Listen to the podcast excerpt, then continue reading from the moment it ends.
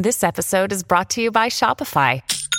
Forget the frustration of picking commerce platforms when you switch your business to Shopify, the global commerce platform that supercharges your selling wherever you sell. With Shopify, you'll harness the same intuitive features, trusted apps, and powerful analytics used by the world's leading brands. Sign up today for your $1 per month trial period at shopify.com slash tech, all lowercase. That's shopify.com slash tech.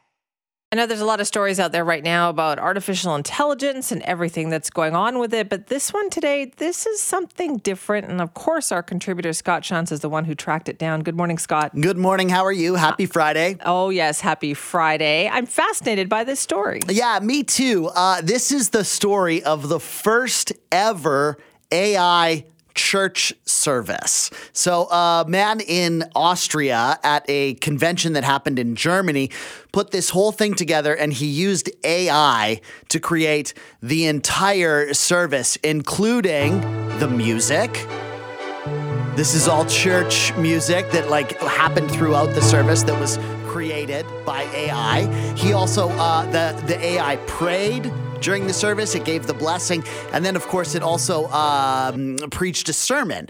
And I asked him all about that. Yeah. I- I'm just sorry. I'm so confused because this seems antithetical to what going to church should be all about. It's about connection, it's about people, it's about community. Yeah, and you are absolutely right. So one of the questions that I asked him, and you'll hear this, of course, is like, what do you do with that? You know, uh, if if a compu- if God can be replaced by a computer, what's the point in having Yeah. having a God? Uh, and so we'll get into all of that. But the first thing I asked him is like, how, like how do you even because to me, a computer has to be able to, and when I say a computer, obviously I mean like an AI program, it has to be able to understand the thing that you're talking about. So, how do you compl- explain to a AI program what a god or a you know a spiritual being is actually like. So i started by asking him you know like how did how did this process start? How do you actually even create a service a, a full church service using ai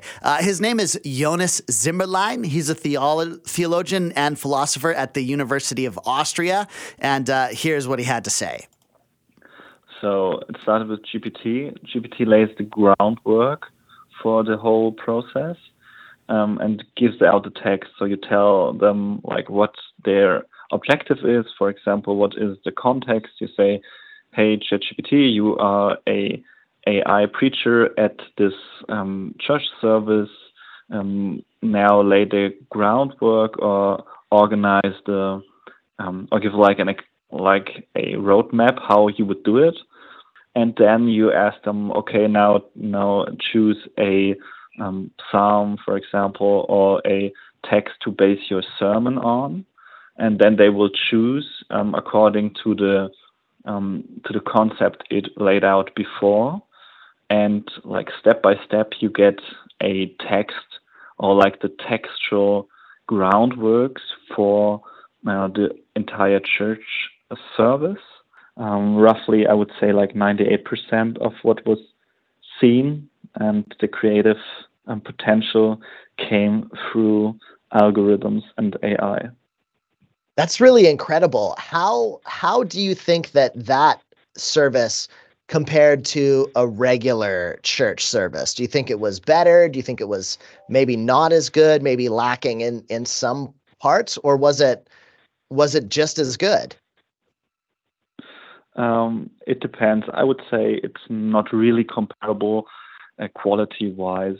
Um, we are just not there yet like technically, but I would be optimistic that the technical side will be solved in like a year or something.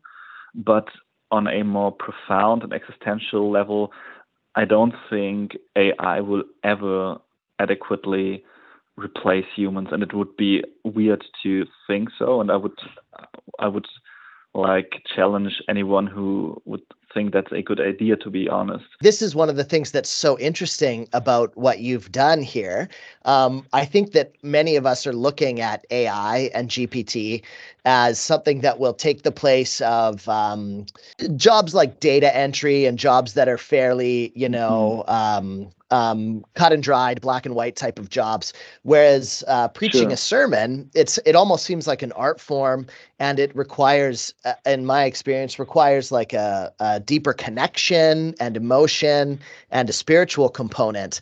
Um, so it's interesting to hear how you've done this. So I want to understand, like the purpose. Were you trying to? And I agree with you that I'm not sure that it will ever GPT will ever be able to replace that. Were you trying to dispel that, or were you trying to find a way to um, speed up the the sermon prep process? What was your intention, or what were you trying to prove in in doing this? I was curious, and that was the aim of it.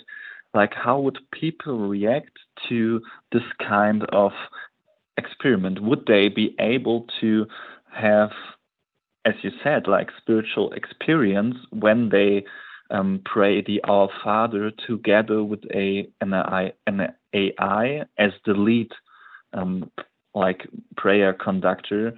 um, that was kind of the question like would people feel anything? What would they feel? And if they felt disgust or uncomfortable i would be i was curious like what is it that makes us uncomfortable? What are these nuances that Mm-hmm. probably ai won't be able to replace i think we can learn a lot about human sermons actually by replacing it with ai and see what's lacking here What has the response been from people who have taken part or took part in the service? What, what was their reaction? there was different reactions. For many, it was a relief because they realized that we are far from being replaceable as pastors, and for others, it was uh, it was just laughter. There was a lot of laughter actually, like people were laughing a lot. I don't know. It, it felt a little like people were also uncomfortable in their laughter because Mhm. they realized that it's not that far off actually.